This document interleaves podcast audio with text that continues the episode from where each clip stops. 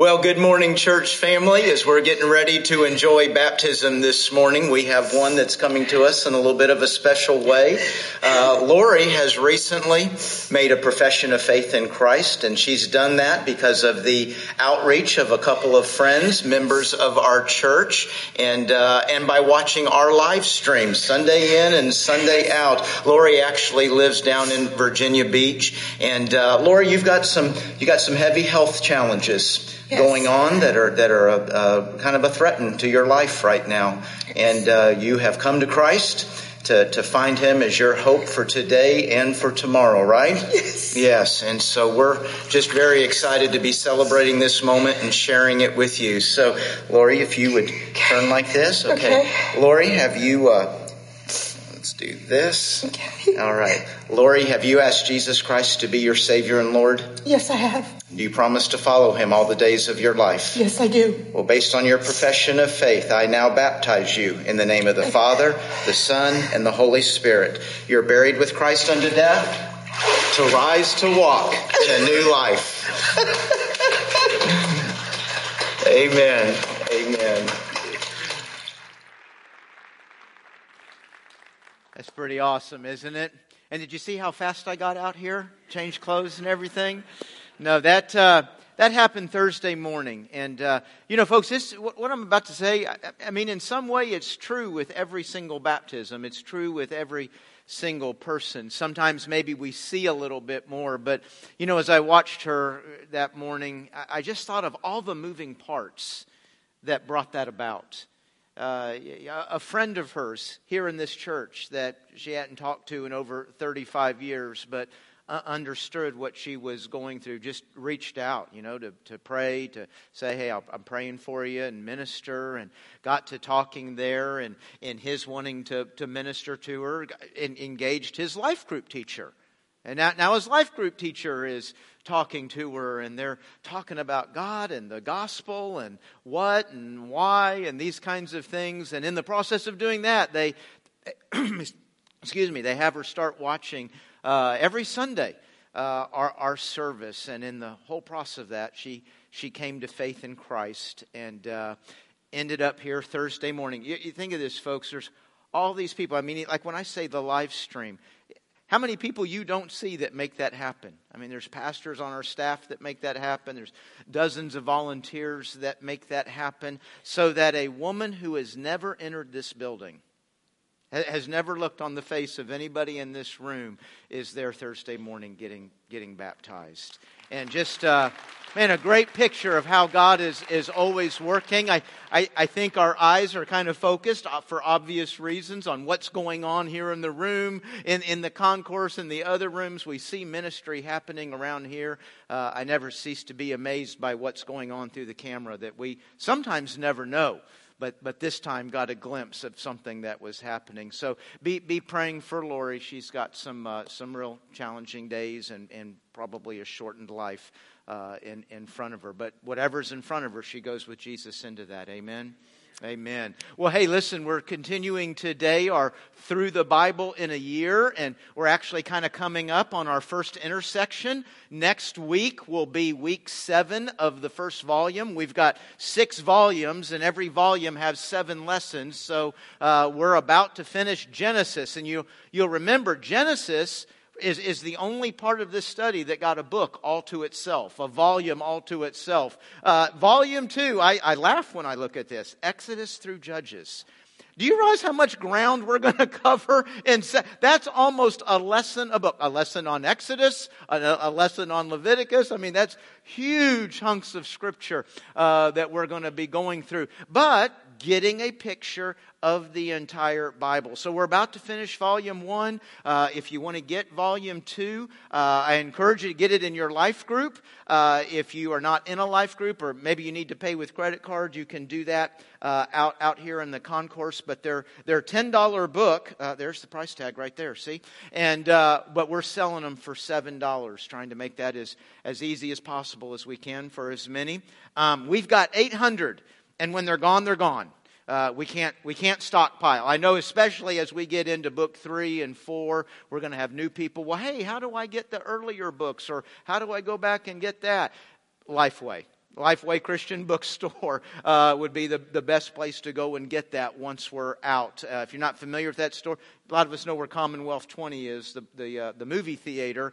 Uh, at the left front of that, coming out of the movie theater, there's a strip center, and Lifeway's right there, and they, they have all the volumes uh, that you can get at any time there. But uh, we're getting ready to start volume two. I hope you'll go out there and get that and uh, continue uh, our study. I, am going to tell you again, it's an awesome thing when we turn the corner on about November and you've got six of these books, and you've got your Bible studies, the book's Bible studies, your personal notes, and, and the commentary, and, and, you'll have studied the whole Bible. So it's a really great opportunity. I hope you're taking advantage of that. So, uh, you know, one of the, the things that's kind of fun as we continue to, to move through these passages and understand history, it's always challenging to kind of understand, to interpret what is happening there. And, and believe it or not, I know this will come as a surprise, but 2019 America is just a little different than, say, 1800 BC Semite culture.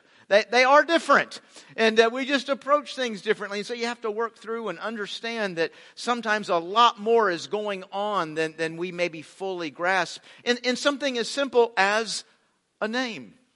We, we don't put a lot in names. Names don't necessarily have a lot of meaning. Now, I'm not talking about you, mom and dad. I know you sweat over what you were going to name your little bouncing bubbly of joy there. And, and, and, and we thought about that. But let's be honest. After we name them, then we just move on. We never think about it again.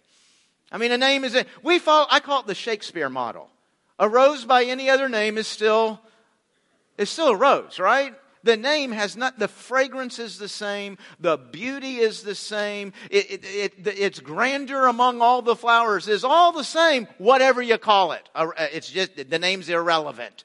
That, that's kind of, I think, how we think of names in, in our culture, in our time. Boy, that's not the Hebrew culture. They put a lot into names. Now, you see this more in the Old Testament, not as much the New Testament. That's moving into a Greek culture. That's a thousand years later. But boy, in the Hebrew, they put a lot of stock in names. And unfortunately, there are some kids in the in the Old Testament get some really weird names. I mean, I'd be like, thanks for that, mom and dad. Uh, I mean, they, they will name a child. Maybe they're trying to memorialize something about the past, an event in the family, or maybe they're trying to prophesy a future. Uh, a lot of times there's a character, a quality in a person, or, or a quality in the family, and, and they'll name kids these things. And the, these names have a, a, a lot of meaning. It makes for a very interesting study uh, throughout the Old Testament to see what all that means, how God uses it. God comes into their culture and uses what they're already doing with how they think of names. Let me show you an example uh, of what I'm talking about, turn to Genesis 25. Now, this is not our, our main passage today, but it is the person, it is the character, Jacob, uh, that we're going to be looking at today. And uh, I bounce around in the Bible, uh, I, I, back and forth between the English Standard Version and the New Living Translation. For those of you that have a Bible app and can actually change what you're reading, I'm, I'm reading out of the New Living uh, today, the New Living Translation. But look at Genesis 25, verse 22. Now, uh, it, this is Rebecca that, that has got something going on inside her. Isaac and Rebecca. Isaac is Abraham's son, and uh, she knows that she's pregnant. But the two children struggled with each other in her room. Now, remember, there's no ultrasound. she, there, there's no test. There's no way of knowing uh, that, that she's got multiple people inside her. And so she feels all this going on. And man, just in really a, an act of prayer, she's saying, Hey, Lord, what's happening inside me? It feels like there's like a war going on in there. And, and the Lord answers her. Verse 23 And the Lord told her, The sons, plural, in your womb will become two nations. From the very beginning, the two nations will be rivals. One nation will be stronger than the other, and your older son will serve your younger son. Have you ever heard the phrase, the older will serve the younger?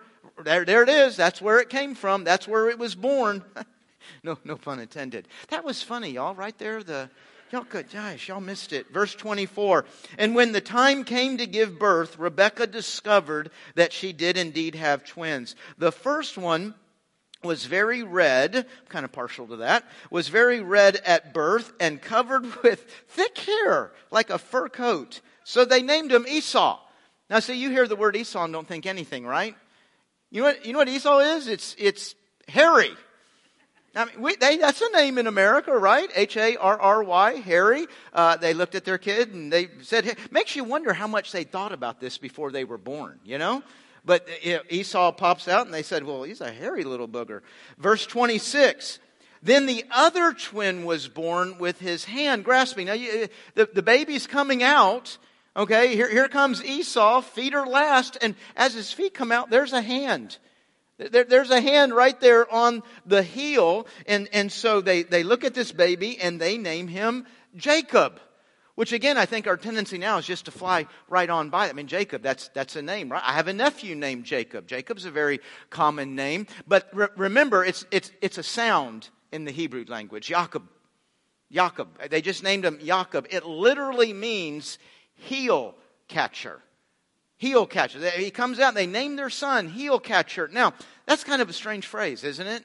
Why, why, what, what, why would you have a heel catcher? Well, the literal translation of that word is heel catcher, but the way the word was used, they used that word to call somebody a cheater, to call somebody a deceiver. You know, you got people who come at you head on in life and they kind of bowl us over. At least you know they're coming, right? Then you got those people that are always working from the shadows. They trip you up. You're laying on the ground. You don't even know what hit you. Their hand came out the, from the shadows. That, that's what they just named their son. I mean, right? Thanks, mom and dad, for that. And boy, did he pick up that name and run with it. As, as a matter of fact, really, the major kind of defining points of, of Jacob's growing up years were around his deception of someone. He, he deceived his brother Esau twice he deceived his father. He's going to deceive his father in law. Now, if you read the story there, honestly, the father in law kind of had it coming, uh, if you read what the father in law was doing. But uh, so I'm not really talking about who's right, who's wrong. I mean, is there, is there a time to deceive? I'm just talking about that's, that's what he did. He really owned his name. He was a deceiver. He was a cheater. That's, that's when people called him, that's the word coming out of their mouth every time. But you know what? There's good news. God changes names. Now, we wouldn't say, that's what they would say in Hebrew. You know what we'd say in America? Man, God changes lives, doesn't He? God changes lives. Let's see how He does that with Jacob. If you're still there in 25, go a few pages to the right to chapter 32. Genesis chapter 32, and oddly enough, I'm going to begin in verse 22 again. Chapter 32, verse 22. During the night, Jacob got up and took his two wives, his two servant wives, so that's four wives. I addressed that last week. The scripture's not okay with that. God's not okay with that. It's writing what was. This is what the situation was. The scripture's not endorsing it. It's pointing to something that Jacob had done. The scripture also highlights what a mess that was. So he's, he's crossing the, the Jabbok River there with his wives, his 11 sons. After taking them to the other side, he sent over all his possessions. This left Jacob all alone in the camp, and a man came and wrestled with him until the dawn began to break. When the man saw that he would not win the match, he, he touched Jacob's hip and he wrenched it out of its socket. The man said, Let me go, for the dawn is breaking. But Jacob said, I will not let you go unless you bless me. What's your name? The man asked. He replied, Jacob. Your name will no longer be Jacob, the man told him. From now on, you will be called Israel, for you have fought with God and with men. And listen to this, and have won. You fought with God and, and won. Please tell me your name, Jacob said. Why do you want to know my name? The man replied. Then he blessed Jacob there. Jacob named the place Peniel, Peniel, which means face of God, for he said, I have seen God face to face, and yet my life has been spared. Let me give you a, little bit of context and background to what's going on in a very peculiar, maybe a better word to say is strange. It's, that's a strange story in the scripture. It does not sound like the other. So we have Jacob, who I mentioned last week, referred to just a moment ago. Jacob deceived his brother Esau. And on the second time of deceiving him, Jake, uh, Esau said, You know, I'm, I'm, I'm going to kill you. You know, we say that sometimes, don't we? I'm going to kill you. And we mean that like, not really. We just mean metaphorically. I'm just going to do what I can to make life difficult on you. Esau did not mean it metaphorically. He meant, I'm going to take your life. And Rebecca, mom heard about that. And so she goes to Jacob and says, your brother's coming and I don't think this is going to turn out well for you. Leave. And, and he does. He not only leaves the house, he leaves the country. And what we just read is now over 20 years later. He, I mean, he just left, just left. Young, young teenage boy out on his own. He leaves. Over 20 years later, he's got four wives, 11 sons. It doesn't mention he also has daughters. And, and, it, and it tells us that they're, they're crossing a river. Does that seem like kind of irrelevant? I don't care if they're crossing a river. You know, it, you know what's irrelevant is if like me and my wife and our kids and our son-in-laws and a couple of grandkids, I mean, that's a pretty good little crowd. But, you know, if we're out on a hike and, and we cross over a stream and, and I post on Facebook, hey, we just crossed a stream. I'm guessing a lot of people would read that and think, well, big whoop-de-doo. Who cares? Yeah, it's no real big deal if 8, 9, 10, 11, 12 people cross the stream. But remember, I explained this about Abraham, and it's true of Isaac and Rebekah too. There's not a few people crossing the stream. There are probably well over 10,000 animals that are crossing the stream. The family is not just them, there are hundreds of them. All these animals, Jacob, uh, uh, Jacob has shepherds. Jacob has a, uh, a security detail. He has his own little army. And all this security detail, all these shepherds, guess what? They have wives. They, they have kids. So, I mean, this is a parade. This is a massive movement. You got hundreds of people. You got all these animals. And guess what? When you got across a stream, that's a big deal with this crowd.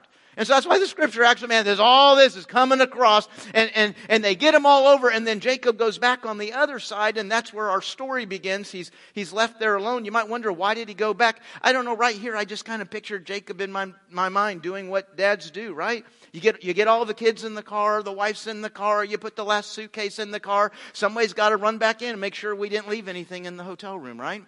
No, no, no pajama bottoms. Anybody leave their cell phone? Didn't we didn't leave a kid? Right? You got to go back in there and check. And, and now we're ready to go. Maybe he's just going back. We got everything. And he's there alone. And this man shows up. And it just gets weird. We don't know where he comes from. It's almost like poof. I mean, it's not like he sees them coming or anything. It's just, there's this man there. And then they're wrestling. Why? Why are they wrestling? What, what, what is going on here? And then pretty soon we start to, we start, is this, this is a man, right? Is this a man? Wait a minute. It, wait, is the story saying this is God? Okay, well, now I'm even more confused. Why can't God beat Jacob? Why can't God beat Jacob up? That would not seem that hard to do. Jacob runs. He doesn't fight people face on. Why can't God? And why is he trying to get away before the sun comes up? Why won't he, t- why, why is he concealing himself? Why won't he let him know his name? What is, what is going on here with, with, with God? I mean, this is just a story with a lot of questions. And yet, I think maybe if we kind of walk through it slowly and attach it to some other things, we realize, no, there's not actually anything super weird going on here. Why is he concealing himself? Why this man? Is it man? Is it God? Why is he not letting Jacob know who he is? Well, I think by the end of the story, we know it's God. So let's start working with that. Why does God not let Jacob know who he is? Because God wants Jacob to struggle. He wants him to wrestle. He wants him to engage in this fight. Well, if he shows up as God, is Jacob going to fight him? No, folks, when people see some manifestation of God and His glory in the scriptures, they usually have something likened to an emotional breakdown. They usually like just fall out. Look at Isaiah chapter 6. Look at Revelation chapter 1. I mean, Revelation chapter 1, John. John and Jesus were known as best friends when they walked together on the earth. And John sees Jesus in his glorified form as God and just falls out. I mean, you know you're in the presence of something way, way more than you, incomparably more than you. So obviously, God's not going to show up as God and Jacob say, All right, bring it. Let's do this. That, that's not going to. Matter of fact, God couldn't even send an angel to do that. People kind of fall out in front of angels. They're awesome, they're fearful. Yeah, you're not going to do it. No, God wants them to wrestle. So he's going to conceal his identity and he, he comes, he, he, he presents himself as a man. But then, okay, so if this is God, why, why can't God beat him up? I mean, it says there, you know, I, I, he couldn't defeat Jacob. It wasn't his purpose to defeat Jacob. He's not there to beat him up. He's not there to overwhelm him. He's there to make him struggle. You know, if you stop and think about it, we've actually seen that. Isn't that exactly the case with Jesus? He's 100% God, he's 100% man. As God has all the authority and power of God. I mean, he just speaks. He doesn't have to wave, wave his hands, he doesn't have to recite an incantation. He just speaks, stop, and storms stop. Not storms go away, not storms dissipate. No, they instantly, immediately stop. He speaks to the grave and people walk out. That's all the authority and power of God. And yet he got hungry. He got, he got tired.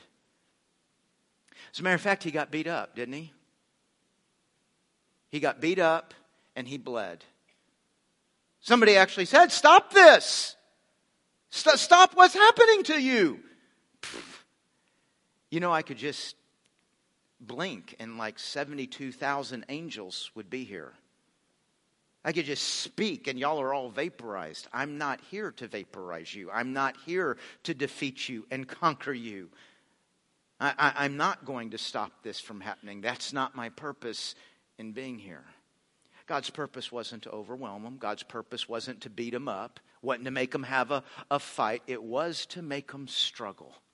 It was to make them come out of the dark come out of his normal way of approaching people and approaching life and, and struggle with somebody face to face, hand to hand. And by the way, after right after it says, this is kind of funny, right after it says that God can't beat him, well, then God kind of pulled the God card out, didn't he? What does it say? He touched him. It doesn't say he tackled him. You know, just God just put on his best NFL quarter uh, linebacker and just plowed through him and hit his hip and out it went. That doesn't say he pushed him down and he landed on a rock just right so it, it, it hurt his hip. He touched him. The, the actual word there implies he just reached out his finger and he permanently destroyed his hip. You, you didn't hear that in what I read, but if you go further in this story, you know he will never walk straight again. He will limp the rest of his life. So he does play the God card there. And then after the fight, now a lot of people don't bring this up as a strange question. Uh, it's, it's one of the first things that jumps out to me. They finish this, I mean, think of they've been wrestling, fighting, what I guess we're to understand is all night long. And at the end of the fight, Jacob says, Bless me? Does that sound just a little? Have you ever had a fight with somebody? I mean, like a physical altercation? I'm assuming not a lot of us do that as a way of solving life's problems. Some of us have. Maybe more schoolyard, right? I did. Once in fifth grade, once in seventh grade. I think that was the grades. Had these, and I think both fights were like a solid 4.5 seconds long right? I know in one fight, I don't even think a punch was thrown. It's like, well, all of a sudden we're kind of embroiled in this and kids are gathering around and you know, you can tell we're both thinking, how do we get out of this? I think in the other one, I think maybe a few punches were thrown. You, you want to know something? I don't remember the names of the, either of those guys or why we were fighting, but I remember this. Neither one of us looked at the other and said, Would you bless me?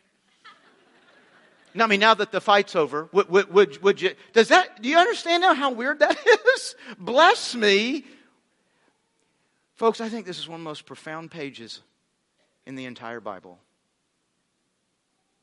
and maybe something we need more in our lives than anything else right now. As a matter of fact, somebody needed to understand what was happening right here this week. Think of where Jacob is standing at that moment, at, at dawn, looking back on the night he's just been through. Was that God? I don't know. I don't, I don't know if that was God. I don't know what I think about God. If that was God, why did he do that? Why did God punch me in the hip? Why am I, why is this hurt? Why, why, is this happening? All these questions, all this inability to put it together. Bless me. Guess what, folks? None of our confusion, none of our anger, none of our frustration changes the fact that there's one source of blessing in the universe. Don't let go.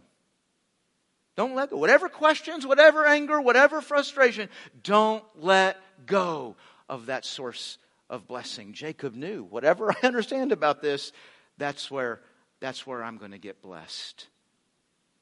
And so they, they move on now into this, this naming thing. I mean, that is kind of the big point of the story now. We're moving into this name. And Jacob says, You know, I want, I want you to bless me. And, and God says, What's your name? Now, if we believe this to be God, and it is, do you think God doesn't know what his name is? No, you, you guys say, okay, I'll bless you. What's your name and address? I'll send that tomorrow. No, remember, he's saying what, what, what we read is, My name is Jacob. Oh, yeah, I have a nephew named Jacob. What he's saying in Hebrew is, I'm a cheater. You, you see where he is after this night? As, as a matter of fact, he's not standing here like this. He's probably standing like this, right? And he's hurting, and this person he's asking to bless him just hurt him. I think maybe permanently. I think I may never walk right again. I want you to bless me. What's your name? I'm a deceiver. I'm a cheater.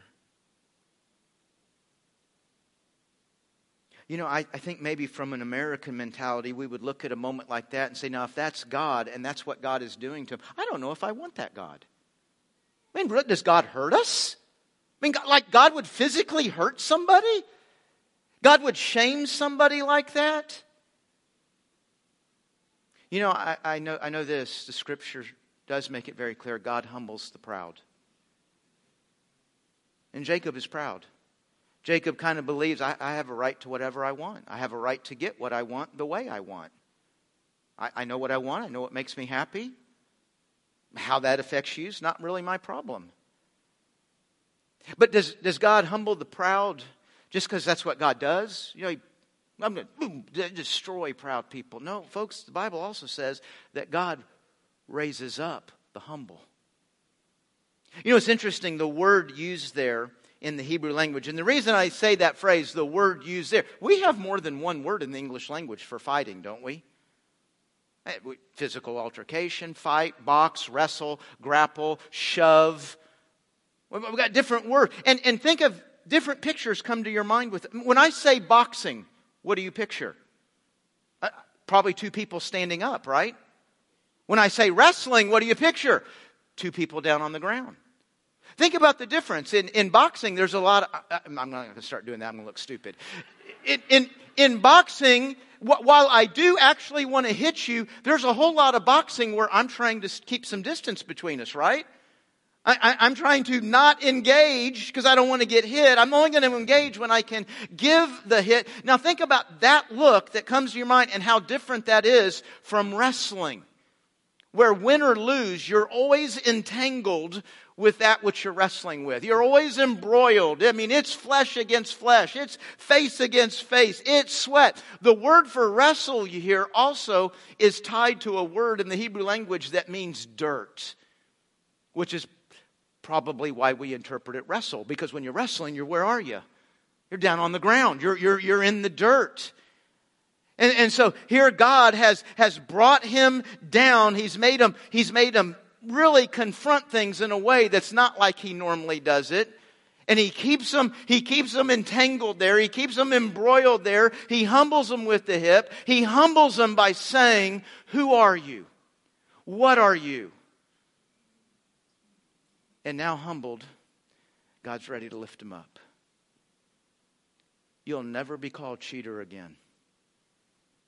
You'll never be called a deceiver again. You will be called Israel. Matter of fact, God even kind of takes his glory and kind of puts it on him, doesn't he? You fought with God and you won. You stayed, you stayed at it. You stayed tangled up. You stayed holding on to me. You have fought with God and you have fought with man. The, the name Israel in the language literally means to contend with God. It does not mean and won. God just added that.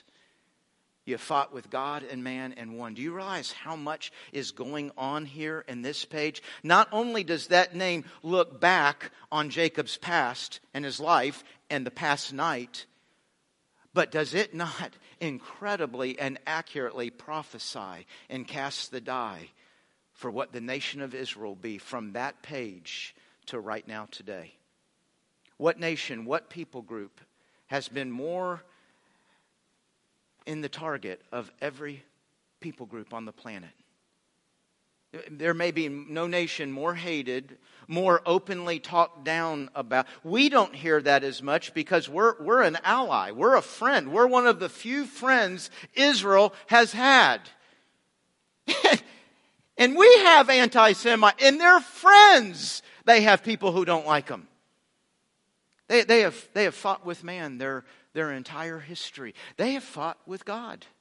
Gosh, when we, when we do get into volume two, oh gosh, especially near the end of volume two, we're going to get into Judges. And good gosh, I mean, they obey, they disobey. They obey, they disobey. They, they love God, and then they're going as hard as they can the other way from God. It's just this constant wrestling with God right up to today, where they have rejected their Savior.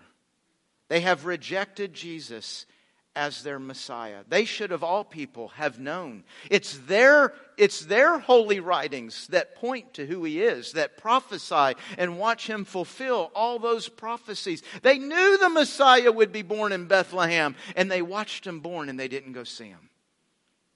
And it's just one prophecy after another like that. And they rejected Him, they walked away. And, and, and that's where they are today. You know, my, my takeaway from this story might sound a little bit different than you think, but I really see on this page maybe a new way to, to approach and to understand our, our relationship with God. Matter of fact, my, the title today uh, of, of the message, if you saw it there in the bulletin or on the screen, is It, It is more like wrestling than math. The It that I'm talking about is a relationship with God, a, a walk with Jesus. It's more like wrestling than it, than it is like math. Now, I'm not a sociologist, I'm not an expert on, on people groups, but there is something I observe in Scripture. There's something I observe today, I, some things I've read, and I've, I've talked to some Jewish people about that, and they really do approach a relationship with God more like wrestling. And, and, what I mean by that, and I'm not sure if this is exactly the right word, they're more comfortable. I didn't say okay. I said they're more comfortable with conflict. They're, they're more uncomfortable with things not being right between them and God and still hang on. They'll, they'll kick up dust. They'll curse. They'll get mad. They'll walk away and then say, Bless me. As much as they don't understand, as much as they don't like, they stay entangled.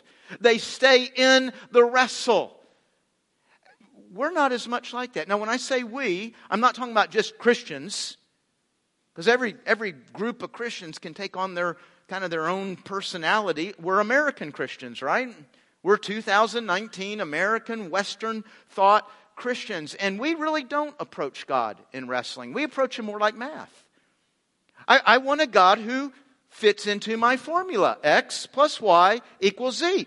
Always. That's the way formulas work, right? You plug in the formula and out comes the product. And if the formula doesn't work, then I have a right to be mad. But more importantly, I have a right to throw the formula away. I, I, I have the right to walk away. Hey, God, you, I, I understand you to be this and to work in these ways, and here's the things that you do, so out's what should pop in my life. And if I don't see that popping out in my life, then, then I have a right to be angry and I have a right to walk away. As a matter of fact, it's now your responsibility to come prove yourself. You know, in my understanding of God, you've, you've not met the definition, you haven't met the formula, so you've got to come prove yourself to me. You've got to come run a formula, or, or else, no, I, I, I disengage. We, we don't stay in there. We don't hold on. We don't say, Bless me. Eh, the Jew, hang, you know, a great example of what I'm talking about is Psalm 73. Read that this afternoon. Psalm 73, the psalmist is railing against God, mad at God. You know, last week I said that God, you know, the scriptures doesn't, doesn't protect its heroes. You, you see their warts. You know what else the scripture is? Very different from propaganda. It tells you the problems you should have with God. I mean, that's what you open up Psalm 73. Hey, listen, from one human to another, from one believer to another, I'm going to tell you something. I started to ask myself this question Is there any point in obeying God at all?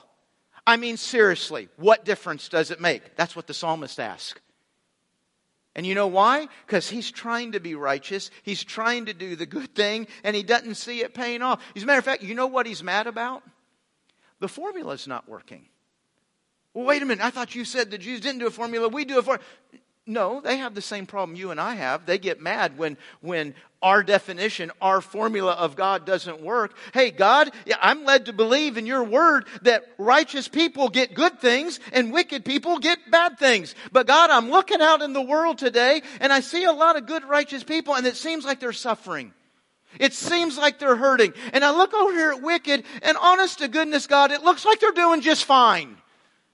It looks like some of them are having a lot of fun.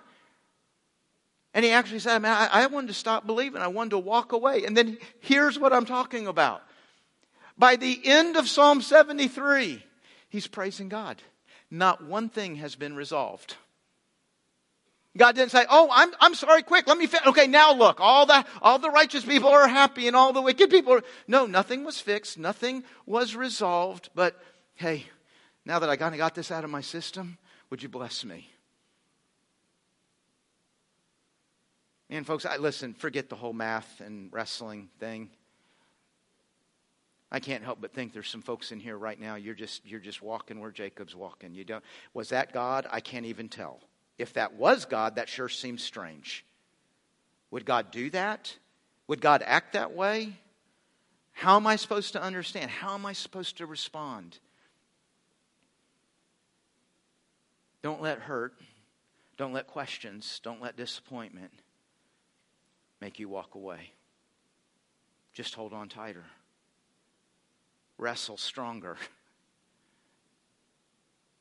Don't stop saying, Bless me. God raises up the humble. You know what's humbling? Is to depend. It's to depend upon Him when I can't see, when I can't tell, when I don't like.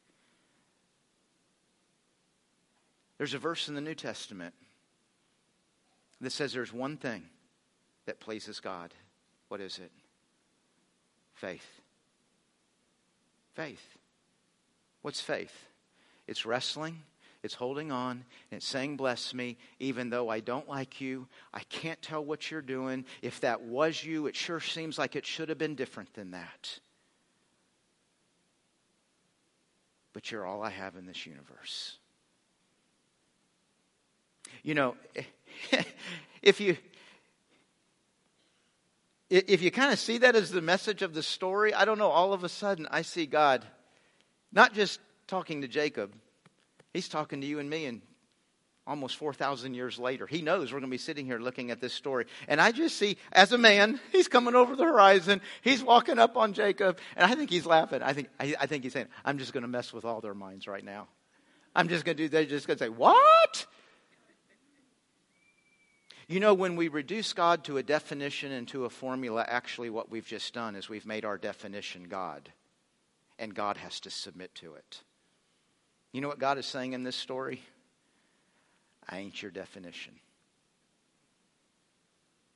I'm not your formula. I'm God. So hold on. Let's pray.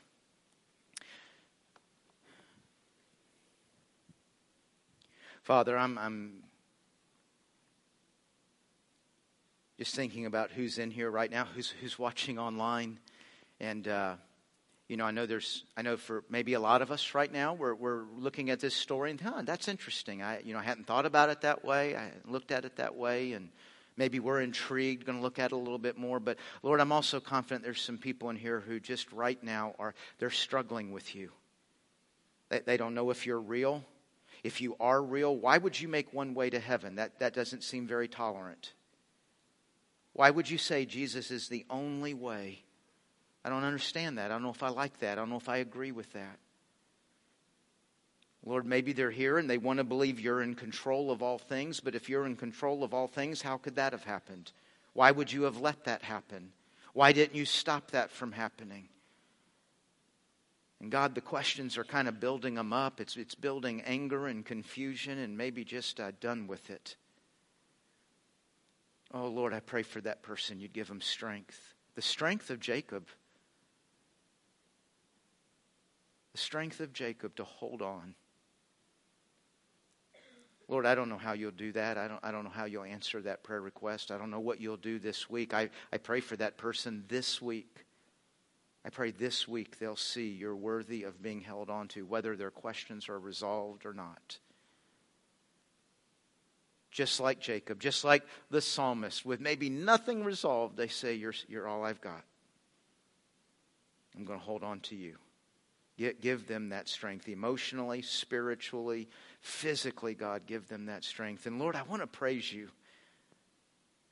I want to praise you. I want to thank you for Jesus Christ. That by him and through him, I do not have to be known as an adulterer, as a cheater, as a liar. I don't have to be known as, as a fake. I don't have to be known as a hypocrite. God, what are all the sins that we walk into this room with today that, that make us feel so guilty, that make us feel so ashamed, that make us feel so unworthy? God, may we hear you say, You don't have to be known by that. You'll be known as my child. Oh, I thank you, Jesus, for making that possible. We can change our names. We can change our lives the very same way Jacob did by depending upon you, by holding on to you as the one blessing. Oh, God, hear our prayer. It's in Jesus' name that we pray. Amen.